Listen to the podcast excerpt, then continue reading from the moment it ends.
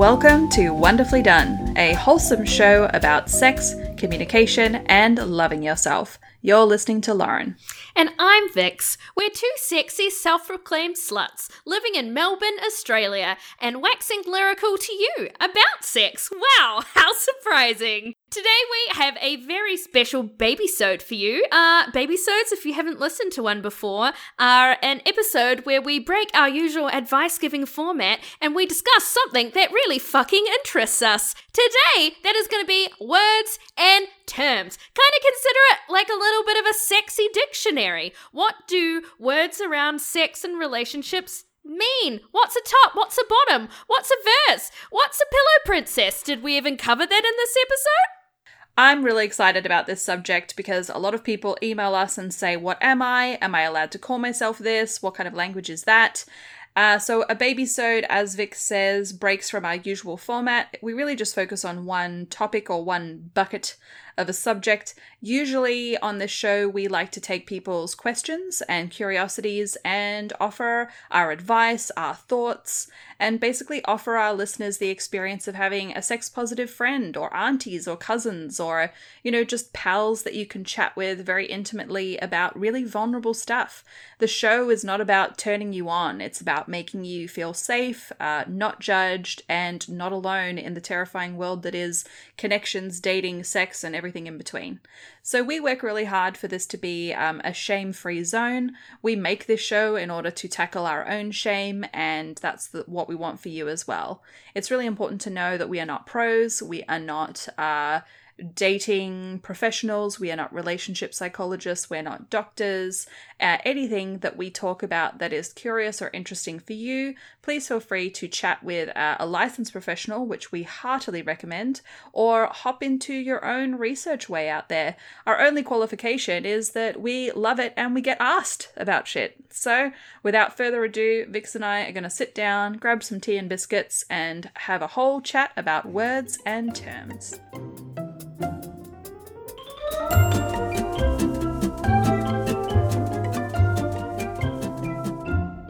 So, Vix, I'm excited for a juicy conversation about words, terms, jargon, acronyms.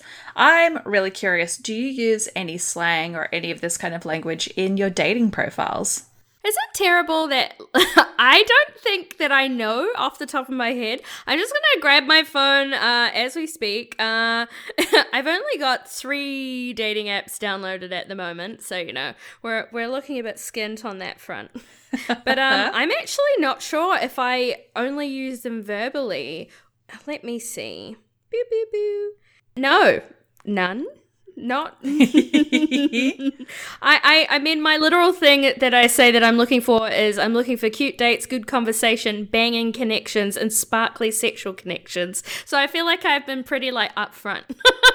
I love that. I think that's really descriptive, full of personality. We get asked all the time, what should I put on my dating profile? I think that that covers it really well, you know, put that personality in there. Uh, would you have any acronyms or slang that you're absolutely keen on when you see when you see it on other people's dating profiles? That's a really hard question. I think I've now opened up another app, which is Feeld, which is, I feel like I would want to see, you know, because on Feeld you can put like what your desires are, which is a lot more, I think, closer to the conversation that we want to have uh, around descriptive describing words. So, like, on there, mine are goddess worship, MMF, MFF, FF, MF, soft kink, events, group sex, and kitten play. I love that. And fetish and kink really is its own whole world there. And for the kids playing along at home, shouldn't have said kids there, but for the people playing along at home, when we're talking about MMF or MF, it's things like male, male, female threesomes, MF, male, female, FF, female, female, or fem, fem. You know, those are those are some starter acronyms. I'd yeah, say, right? so it's slightly uh, out, outdated, really. I think for the the world that we're living in to describe. That's the funny thing too, right? Of like the edits that we do in our own head, even when we see something like that represented. Like on the cover, I feel like this would look trans exclusionary, but like in my head, the way that attraction works for me, I'm just like men and women, you know? Uh, so that's everyone. those are still expansive labels. And Exactly. uh, and you're still down with the non-binary folks. It's just Oh yes, whole lot of very much so. a whole lot of people are still falling under masc or femme kind of labels. And that's the thing, like, even the term masc or femme is still breaking down and being more expansive than male or female. And that's the thing. It's like the more labels you use, the more trouble you can run into or the more accidental confusion uh, you can you can run into sometimes right Oh, absolutely. I mean that that's the thing, right? Because even when I'm sort of like talking uh, about women, I probably say femmes more often now. Yeah, for anyone presenting femme and masc, anyone presenting masc, whatever that that means on any particular day, depending on you know what kind of person you are and how you're living your life, and, and that's the thing. I mean, that's the I feel like now I'm just going down a different road of like that's what's so beautiful about fashion and the way that we style ourselves, and that you know uh, on any given day you can kind of exude different uh, vibes through how you dress yourself. You know, like how I know you like to definitely have like some more masc elements sometimes. Yeah, and that's the kind of thing where I think when I was young and I was like, um, I think I'm a lesbian. I know that I'm attracted to women. Um, men scare me and disgust me, so I guess maybe I'm a lesbian kind of uh, kind of days. I was I was made to feel kind of like what is my I don't even like to use the word tribe, but like what is my group here? Like what is my designation? You know, like am I am I a stud and am I a femme? You know, am I am I butch? Like what am I? And that was kind of really important to the other queer women that I knew at the time when I was like a teenager or a late teenager. Whereas it's not actually that important to me now. Like, I wouldn't say negotiation or discussion of labels and terms shows up a hell of a lot for me. It maybe shows up a little bit more in terms of kink stuff or fetish stuff, where I do need to know more specifically what's on the table or off the table for people. But I felt like it was really important to know exactly how to present to have the correct label when I was, you know, 16, 17 and a young queer woman.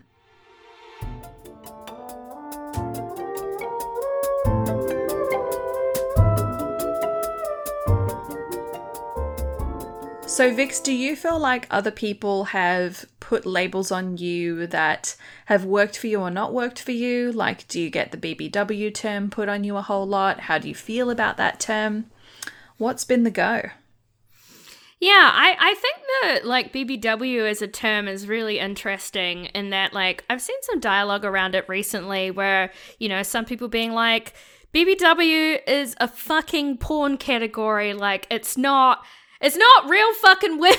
like, what are you what are you talking about? Um I feel like people definitely don't say it to me directly. They don't use that acronym. They're so much more likely. It's always the people who come in and their first message is like, mmm, love your curves, you know?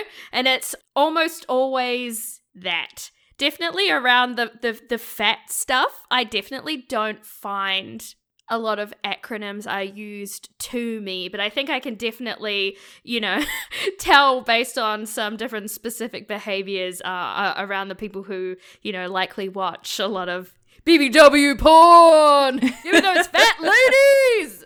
Um, which you know, I actually look at a lot of that. So I think it's a really great way to delineate is it a porn category or is it like an identity or a culture kind of situation where, you know, when we're talking about BBW, which, you know, just as a little check in, I understand BBW as big, beautiful woman. Does that sound about right? Is that the general nomenclature for it? Yeah, yeah, and then you'll have like SS BBW, so it's sort of um, you know a, a much larger women again. So uh yeah, definitely still how it's rocking and rolling, but you know, much like um saying um I'm curvy instead of I'm fat, there's like actually quite a wide range of body types within that. Like it might actually just be like the classic, you know, you know when you see like a plus size general model on like a fashion website and it's like a size 12 to 14 with a flat stomach and you're like Okay. yeah, BBW. yeah, and like that's BBW to some people, and that's Exactly. va- a vast universe away from BBW for many, many people. I mean, that's the whole reason we wanted to have this conversation, right? It's because these words, terms, and phrases mean such vastly different things to different people in different situations and different lifestyles. It can be really hard to keep up with sometimes. Definitely. And I do feel like be looking at terms and what were their origins and where did they come from and like who do they serve, I think are really important. Like saying, you know, BBW is a porn category rather than a term that has come from like the plus size community or the body positive community and things like that. Like so it's the domain of men. Like it's it's potentially patriarchal you know. There's probably lots of critique people can do and people even talk about it in lesbian culture where they're like look if if all the labels of like stud stem femme butch you know dyke things like that if those were all related to how masculine you are like why are we obsessed with masculinity within women loving women culture sapphic culture lesbian culture like why is why is there femme and that's one category but then there's five other labels of how masculine you are like Wow. yeah like it's weird it's weird Wow, that's that's a lot to chew on. and I think a lot of the time, people, especially when I look at TikTok culture, the lesbians and queer women who I see get very popular are a very slender, very androgynous, very masculine presenting kind of queer lady, which of course I love and respect, but it does bring into that question of I don't know, sort of being being a bridge or like what's popular. I do think language drives so much of of what is popular. Uh, and I do think things like dating apps have turbocharged some of the the use of language and the use of like self filing and what are you, what's in and what's out for you. I think. Yeah, I mean that makes a lot of sense, right? Like and not just dating profiles, but social media profiles as a whole. Like you have this really limited amount of space to define who you are and what you're all about to signal, you know, to your people, here I am. Uh, connect with me. And yeah, I guess that, you know, the most classic ones that you just see in general. I mean, obviously we float around the queer spaces a lot. So it's it's different people's like uh queer sexuality labels that I think I see, you know, in the most regular sort of way easily accessible um not you know kitten play and goddess worship like you know Feeld for sex but um and and that's the thing because it, it feels really important to people and like their identity to signal like i'm queer i'm queer or, eh, or i'm very queer in this specific way because you know it is such a large become i feel like once people realize that they're queer uh, and if you choose to to be very outward about it, you know, we all have different styles. I feel like sometimes that about queer culture in general. I feel like it, it feels sometimes like you have to be flashing it around and making it your whole being. But you know, um, love out there to all of the the quiet queers living whatever sort of life that you're living without, you know, pasting a rainbow flag on everything. You're valid too. This was a major segue. I think it's uh, I think it's so relevant though because when I'm on Tinder and I'm looking at the hetero world, they don't use acronyms or labels much whatsoever. But when I look at queer spaces or I look at kink spaces, everyone's using language and everyone's describing.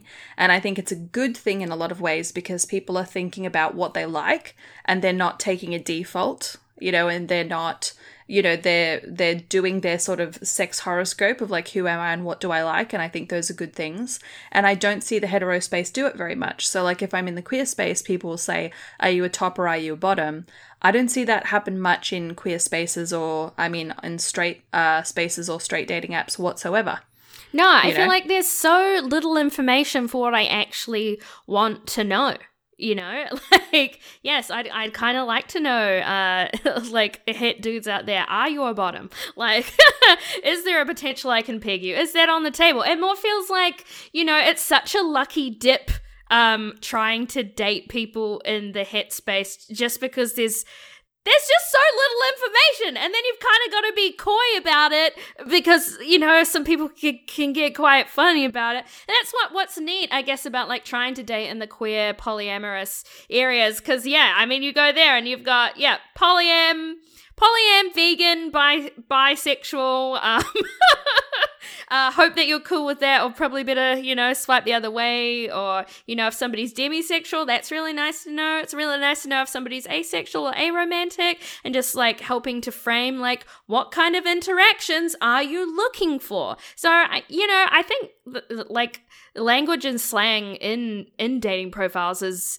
is really really helpful and you know especially if you're looking for something specific if you don't if you can't even say there what you're looking for. I think it's hard though, right? Because I think a lot of people still live in fear of other people seeing their dating profiles, whether that's, I don't want people to know what I'm into, I don't even want people to know that I'm looking, which.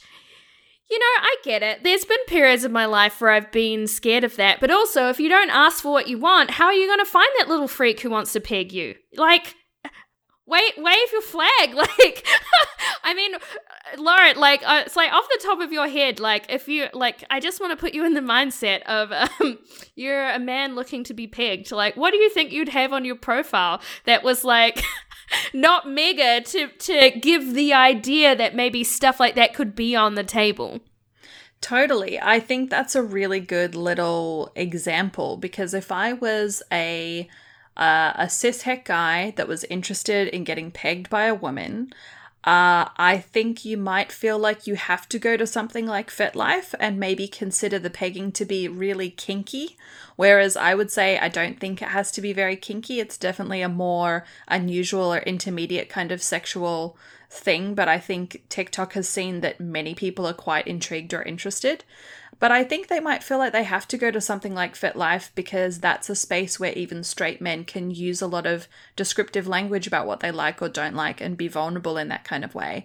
Because if I was just on Tinder, I, you know, as a dude, I'd probably try and be like, I really like strong women that are that are down to, you know, take control in the bedroom or I'm a very creative lover or something like all this flowery Ooh, blah kind of me, language. Oh my god, why do I never read on people's profiles? I'm a creative lover. That's literally like the number one thing I'm looking for with people in bed. Um, I mean, uh, no, I, I think so. If somebody is like able to be creative, I think that they're also able to be vulnerable uh, which is really important to me. But then again, it's like that's what creative means to me. Like, it's hard to say what creative in that context would mean to all people. Like, for some people, was it like, would it another reading could be like it means that they want really really kinky sex which then could be scary so it's hard when we're operating from this base where we're not we don't have a shared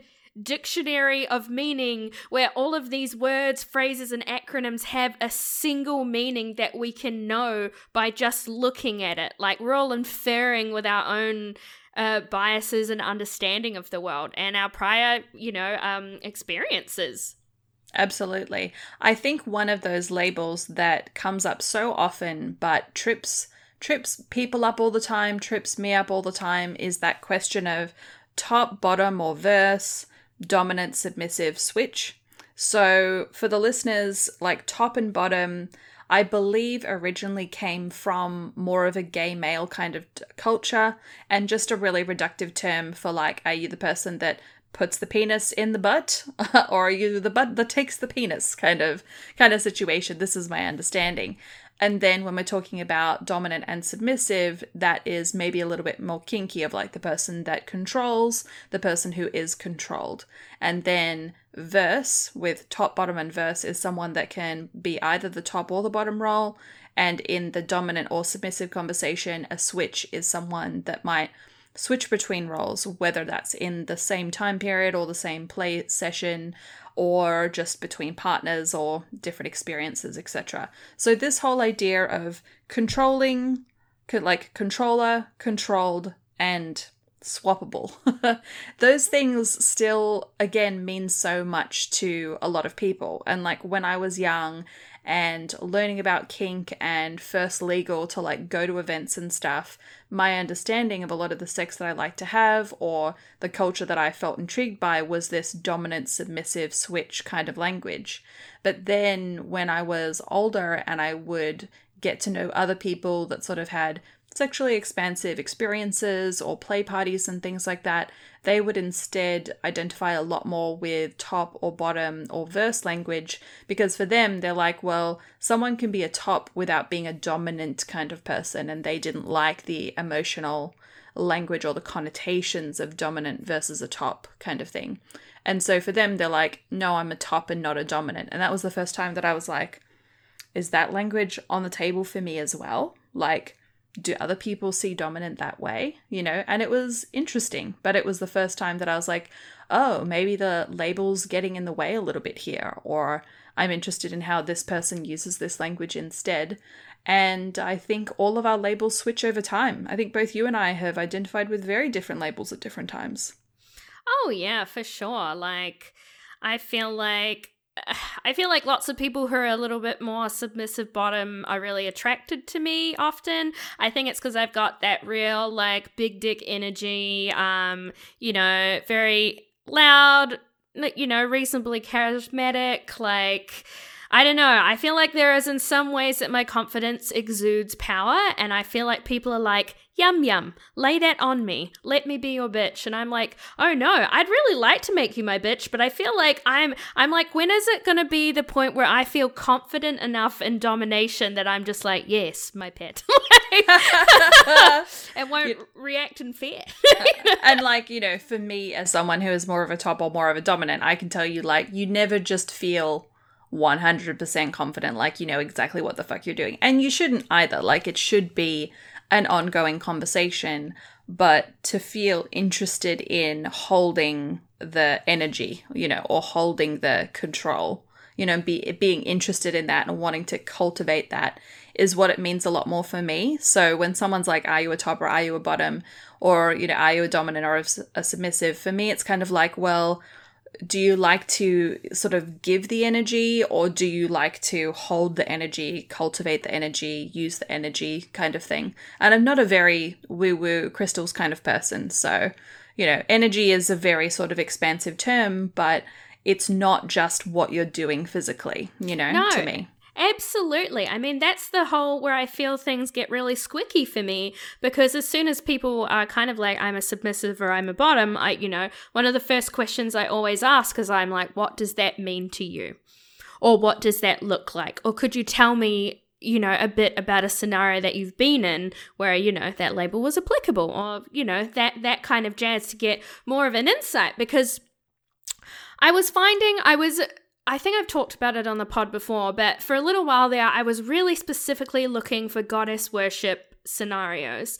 It was something that I experienced when I was um, on a holiday in London, and it just like blew my fucking mind. Because that's the thing, it's like I was the receiver. However, the interaction was all about me.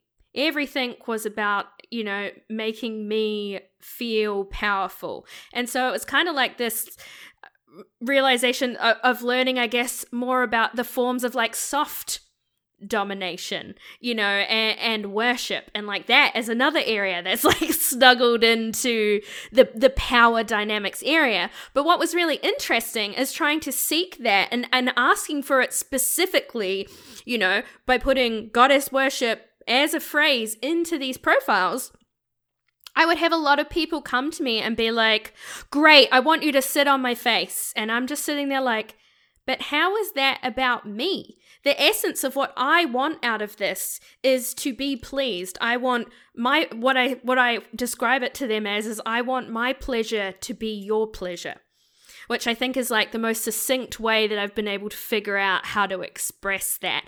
However, despite being like, I'm a bottom, I'm a submissive, there was no asking what I wanted or what we could do together or how we could please each other. It moved really, really quickly into um it, a lot of face sitting was was requested. I, th- I think it's that they want a big fat gorgeous woman to suffocate them, and I'm like, that's just not what I'm asking for. Because none of that's about me, and did nowhere. I didn't say goddess worship. I want to suffocate dudes.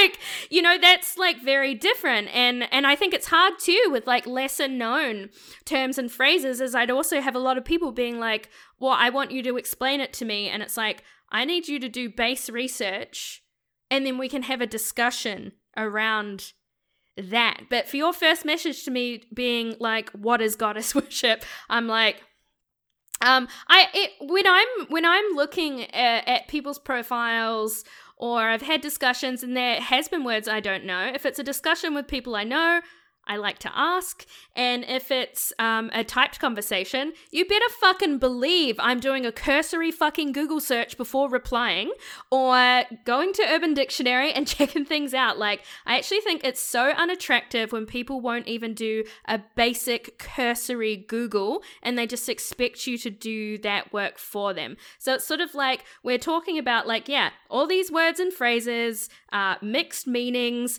but there are lots of sources where we can try and get some of the framework for what they might mean.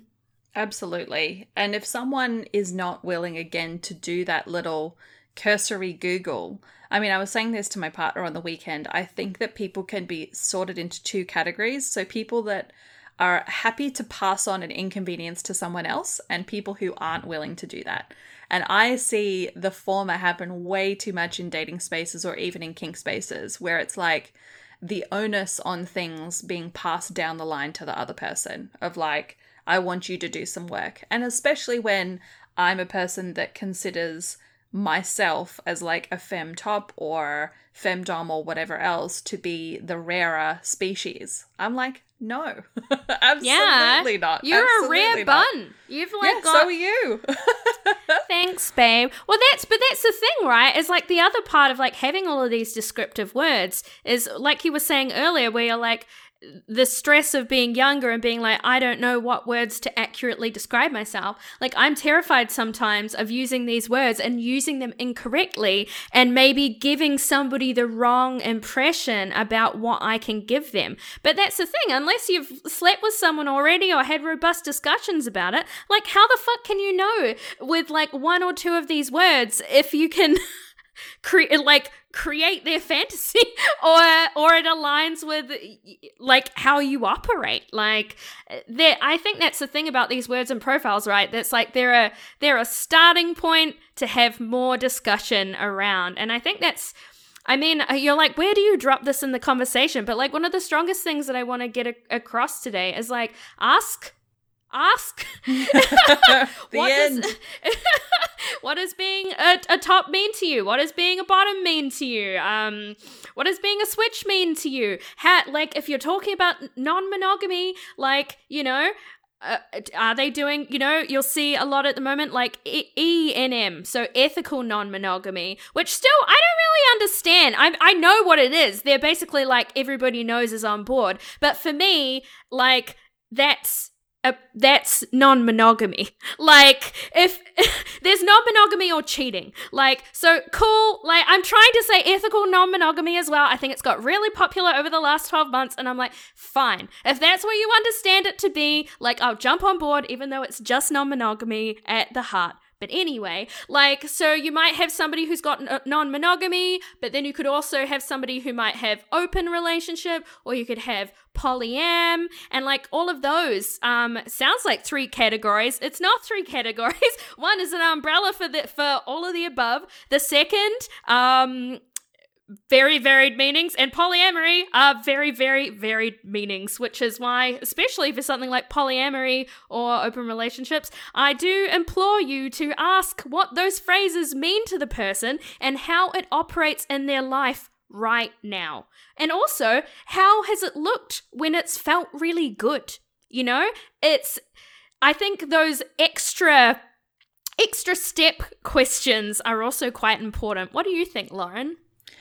I absolutely agree with you. I think that, you know, as we've talked about, there's such a difference between saying, what does submissive mean to you rather than what is a submissive. Because if someone comes to me being like, what is X, instead of what does X mean to you, I'm hearing, I don't understand what you are, but I'm gonna try and fuck. Which I'm like, I'm not here for that attitude whatsoever. So I think that question between doing some research, having an idea, but then get really good at saying, yeah, I think what you say of what is it when it's looked really good for you is a great example. I think sometimes people use labels because it's what they hope. Like especially I think there I've spoken to a lot of women that are like would love to have a really submissive experience. And I'm like, well, have you read erotica that's really hot or seen porn that's really hot or what ideas or themes of submission feel really sexy for you and like those are really good useful conversations to have because you can have a submissive that just really wants you to be the one to choose what you eat in the restaurant and set a bedtime for them and decide what you're going to do on every date. But then there's some submissives that want you to use them as an ashtray. Like, there's such a different range. Like, you can't just say a submissive is like this or a dominant is like this. So, you really do have to have a conversation. It's only like the barest of splits of terms, really. Yeah, and I think uh, something that I was thinking about while you were describing there about like, you know, them being fantasies and hopes, like I do feel like people do often use um labels in a very aspirational way. Like wh- how they think they might want to identify or experience or play and see what that feels like. But it, it's also tricky because like while it feels aspirational to you, it then reads to the other person, perhaps, I, I imagine quite frequently, as experience, certainty, um, and their version of whatever that means, you know? Because, like, I think.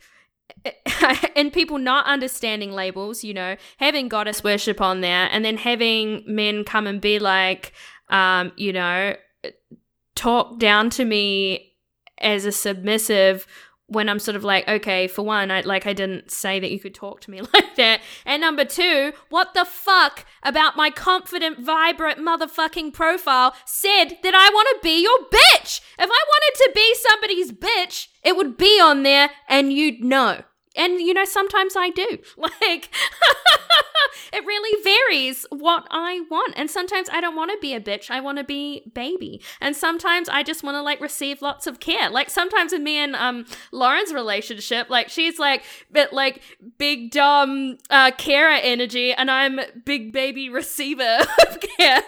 like that of that dynamic often for us is is like really nice, you know. But then sometimes we're you know both both like equal power like it, it, varies. And that's the thing too i, I feel like it, that's the interesting thing about these kinds of words is like i feel like they're like very relegated to like just sort of like a sexual world. But i feel like maybe considering them in non-sexual ways and kind of like how you interact in your other relationships in your life could be an interesting way to sort of explore like what you enjoy there. Does that make sense? Completely. And I'm always thrilled when it especially in queer spaces when I meet a woman or someone who's non-binary who's like you know, sort of self proclaimed daddy energy. I'm like, yeah, a daddy doesn't have to be a man of a certain age and build. It can also just be an energy or a mindset or a role or, you know, or any of those kinds of things. So I think that that's really good and very exciting when people are like, I'm going to take this that doesn't belong to me or someone acted like it didn't belong to me and I'm going to make it mine. Like that's that's hot, that's sexy. We like that. We like that. That's real sexy. Man, I love daddy energy floating.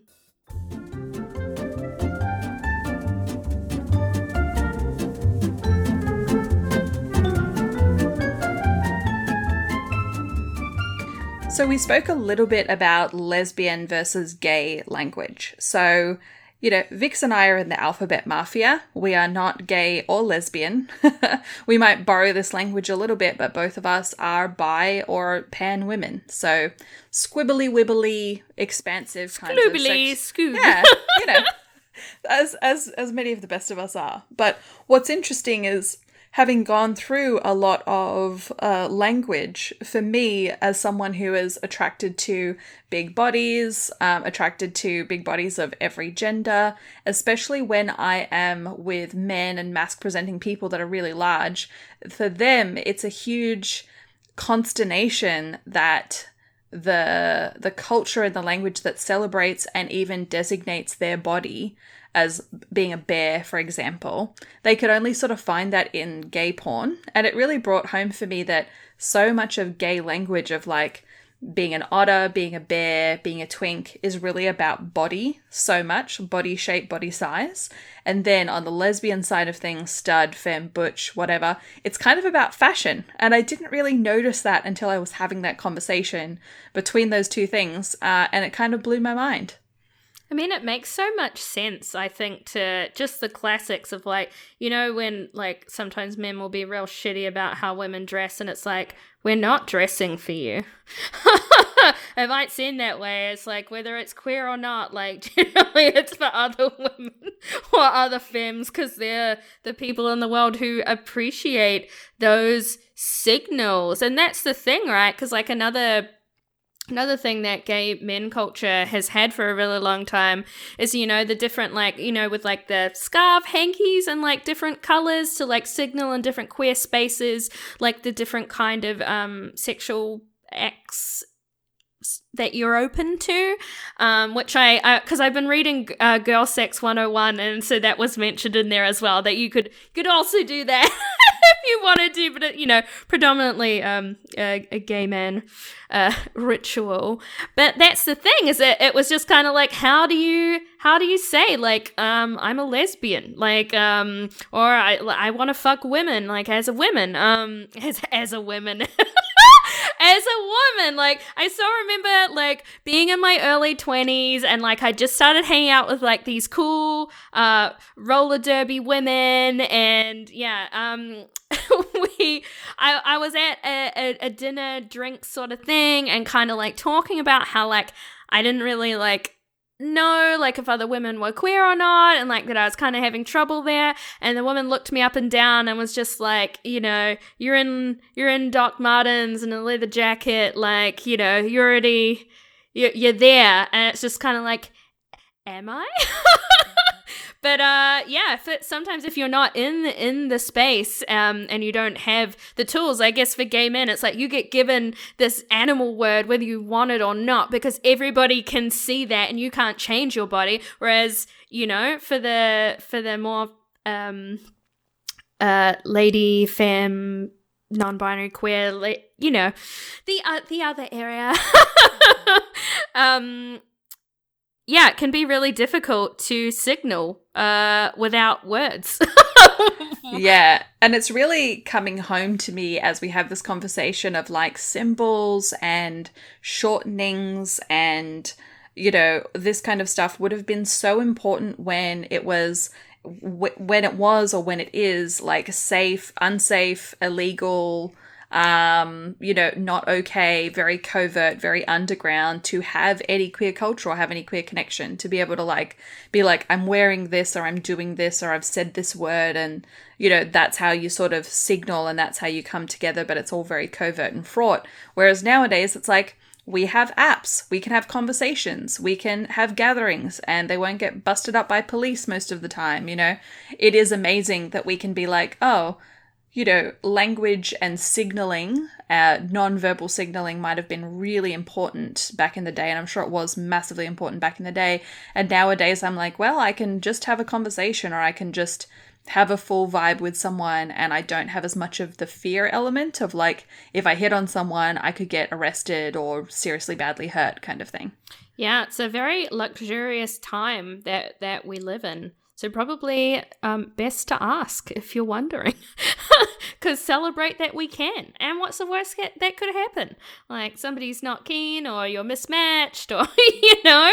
Like, and if somebody's going to be an asshole about you asking a fucking question, you know i mean as long as you approach it like a you know in like a, a nice way and they're clearly open to talking to you you know always stipulations mm-hmm, mm-hmm. yeah the whole don't be a dick kind of rule to absolutely make sense. And something else, you know, when Vix and I were talking about the idea of languages, jargon, subculture terms and acronyms is also with sex worker lingo. So when you go to have a look at sex workers or have a look at sex worker listings, so many of them have heaps and heaps and heaps of acronyms. And to the best of what I can discern, it seems like a lot of that is because of, again, a history of like really covert signaling where you would use euphemistic terms for listings in papers or directories or anything else where only an in culture would know that that certain word meant that you could get sexy photos or sexy letters from someone that used that term or used that acronym. But also when sex workers were pre internet and so much of the time it was in circulars or magazines and things like that. And you paid per word or you paid per character. So you had to use acronyms. Like you had to super bring it down to describe porn star experience, PSE, girlfriend experience, GFE you know, um, bareback blowjobs, you know, blowjobs without condoms, like what it BBBJ, which I was like, Brazilian jiu-jitsu no like when i first saw that term i was like i don't understand what that yeah. is. yeah I love doing the little the little learning because like I didn't know um you know PSE porn star experience till recently because I've been you know a- investigating um you know finding um a lady sex worker um to ha- have a have a play with. Um so yeah I'm like uh, get, get getting back into into these uh little, little acronyms. I think it, I totally forgot the whole um pay pay per fucking word life. Like so interesting like the different the different limitations um, in in history and culture that have sort of like uh, distilled to to still being a part of how we communicate today. Yeah, absolutely. And you know, as Vix and I being women who are around 30 esque, if I may. so. I still have two more months being below 30, Lauren. I know, I know. And I and I'm over 30, everybody. So, you know, uh, what, was I describing myself as a vintage lady because there was a bunch of young women in their 20s, like 20 hitting on me, and I was very stressed out about it. Um, but yeah, I think even Vix and I at our age, we're still finding that TikTok or Zoomers are using heaps of language that I have to look up. Like I have to use Urban Dictionary. Even the STEM term, when I was when I was a teenager or early twenty, it would be soft butch. You know, it would be like a gently masculine but still wear makeup kind of uh, scene boy kind of look would be a soft butch. Whereas now it seems like on TikTok that sort of fashion or designation or presentation gets called STEM. So I didn't know that. A stud femme. Yeah. Wow. So I was like, oh, okay. Like to me, that language has sort of changed. And even TikTok, I was like, STEM, science, technology, engineering, and maths. Yeah, like, like I, I'm so I just like listened to a podcast episode about STEM recently. So I feel yeah, when you said that, I was like, oh my god, is she gonna have to like edit this word out? She said something wrong. no, it's literally a term. It's literally a term Oh that I really, really didn't get, even though like STEM is what some people would call me sometimes. So I'm like, no. So you know, we're still going to get our minds blown by the younger generations on the reg. Uh, They're inventing lots of language and have so much more of a sophisticated understanding of the expansive nature of gender and sexuality and connections. Like I'm genuinely pumped to to learn the words. Oh yeah, uh, in awe and out with the notebook. I don't want to say trying to keep relevant because I feel like that's you know what a lot of people our age get pegged with with um with TikTok, but it's just sort of like. I mean, it's like saying that you couldn't use Reddit anymore or, or something like that. It's just kind of like, where is culture happening, being born, being proliferated? And, and because you're seeing uh, like the things that begin on TikTok growing elsewhere. So why why wouldn't we want to be in the spot where it's all fucking happening? Like it's a very exciting platform. I still I feel like I still when I talk to people our age about using it, they're like, "Oh, I couldn't, I couldn't," and and then I tell them the breadth of things that I learn how to do on TikTok. Not only like a queer culture, gorgeous, love it, but fucking cooking, fucking yoga, dancing, organization. Um, one of the best platforms in the world for showcasing like how funny women are and them actually having space there. Like that uh, uh, uh, is like a. Wow, it blows my mind every fucking day. I don't think I've ever gotten to be anywhere on the internet where like the awesomeness of women is so front and center. So I think that was a total large tangent also, but man, if you're not on TikTok, fucking sort your life out.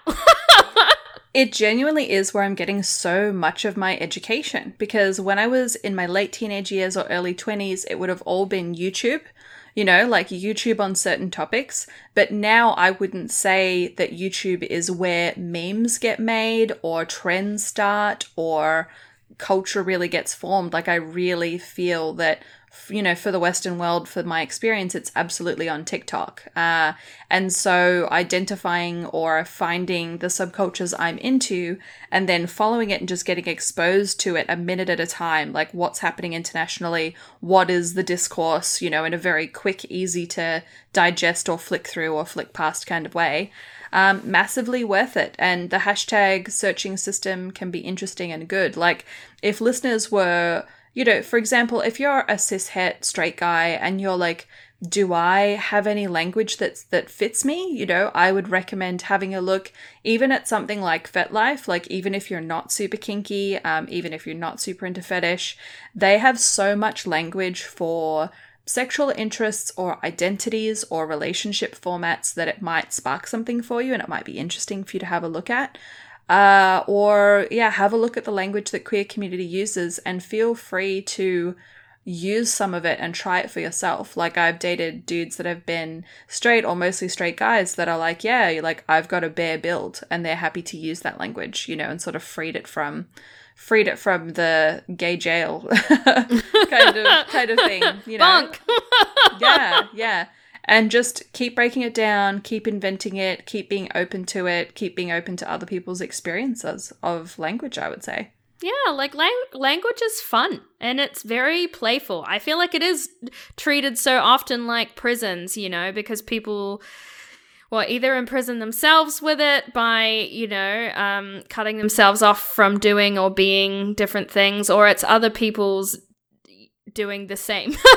like, but like it can mean whatever you want and um you know, it's just about having some like fun, cool conversations. I do like that words can be a little bit like fashion. It's like, try it on, see how it fits, you know? It's like sometimes, you know, when I'm like testing a piece of fashion, it's like, well, I'll wear it to work for the day because it's like low stakes, you know, it'll be just the people at work and and going on PT and being like, hmm, how did that feel? Maybe it's, yeah, on your next sexual encounter, describing your body in a different way that you might not have before and being like, hmm, how did that make me feel? How did they respond? You know, d- d- does that feel like me? And if not, can put it down, grab another, and and just just have fun with it.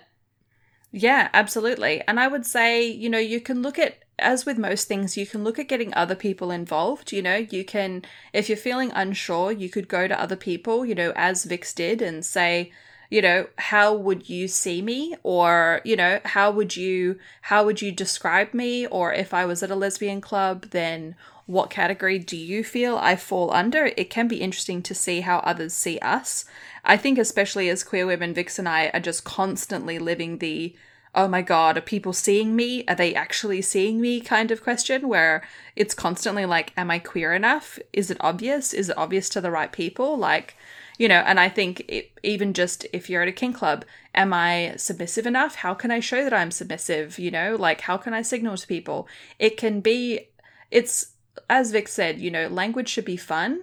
And if the terms and the language is stressing you out, give it a whole break because you don't you don't need it. You know, it's not a ticket to ride kind of a situation either. now I just want you to indulge me and tell me what what labels you'd give me. I feel like it like yours are so clear. You know what I mean?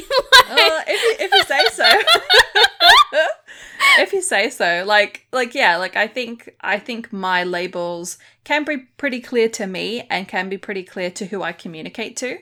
But out in the wild, you know, people do make assumptions. So we do all have to practice the asking, you know, like you were saying. So Yeah, no, I actually for people that like don't know you intimately, like I think it's actually pretty interesting the scape of how I was literally talking to your partner about this like last week. Just like uh like how fun your duality of presentation is.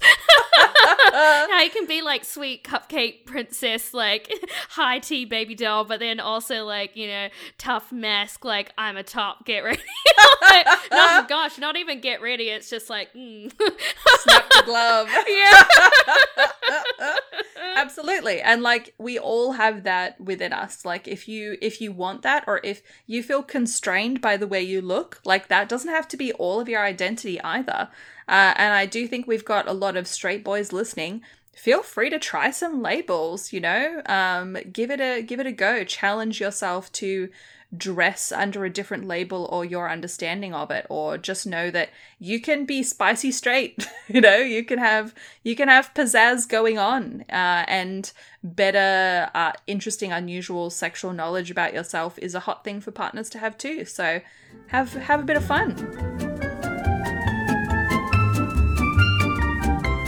mean, I was I was literally when you were saying that, I'm like, well, you're definitely like a high femme uh, with a little bit of daddy energy when you want to whip it out. So, yeah, you know, Just a little sprinkle. Just a little sprinkle. sprinkly dinkly. yeah, a little recreational dabbler, you know, Recreational daddy. See, look, we just made a new fucking label. yeah, recreational daddy, bloody bloody well love it. But that's the thing too, is like, yeah, I just about duality, like, and people holding themselves back. Like, yeah, it's like I don't want to be daddy all the time, but when I really do, like, I really do. Um, and yeah, I mean, this isn't for the episode anyway, but um, I mean, you say that, but we can definitely we can definitely check it out there. And I mean, talking about that sort of duality, yes, like I'm a top the majority of the time, but like I will absolutely switch sometimes, or it doesn't mean that sex with me or dating me is going to have one kind of tone. Uh, and so, yeah, it just is about sort of freeing yourself from those assumptions and having an ongoing conversation about it and keeping the expectations kind of healthy and only using the labels to the degree in which it's interesting and fun and helpful. yeah, they're they're like toys, you know. Yeah. And I feel like, yeah, I mean, thinking about them more like toys, I feel like, you know, uh, brings play more naturally in, right? Some of us are more comfortable with toys than others, you know, that definitely Truly. works as a metaphor, you know. There's lots of dudes that are really threatened by toys being in the room, and there are some people that are like, fuck yeah, here's mine. You know, bring out a whole box of that spicy fun.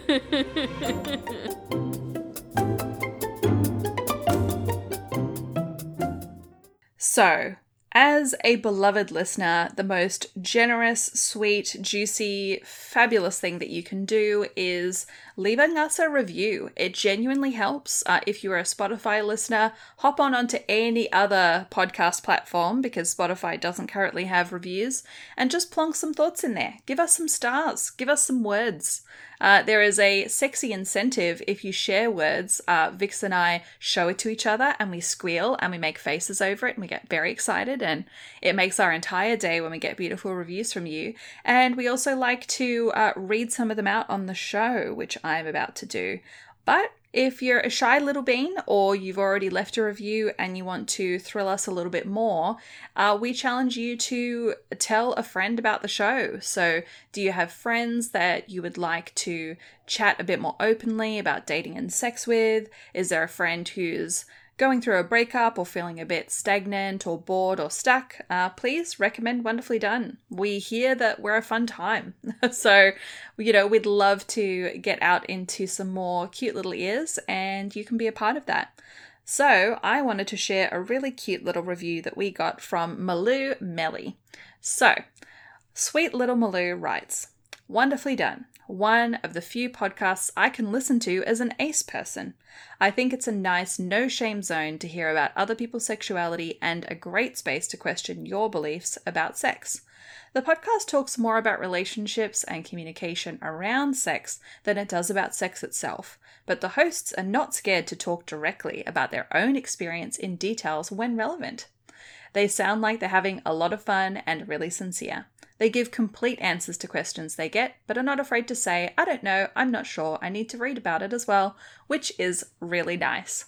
Wow, Malu Melly, this is a gorgeous in depth review, Vix. I mean, could we ask for anything more? No, honestly, it makes me smile so much. And we've actually had, you know, a couple of different pieces of feedback from our lovely little ACE fam. And I'm really glad that we are creating a, a, space that feels accessible to all kinds of people, however they identify, because, you know, how we connect with others is just such a fundamental, beautiful part of life. And I think a lot of co- conversations around sex can just be so over sexualized to a point where it's it's not fun or relevant and it just kind of gross, you know, and sex doesn't have to be gross. And I hope that that we prove that uh, with every episode we do.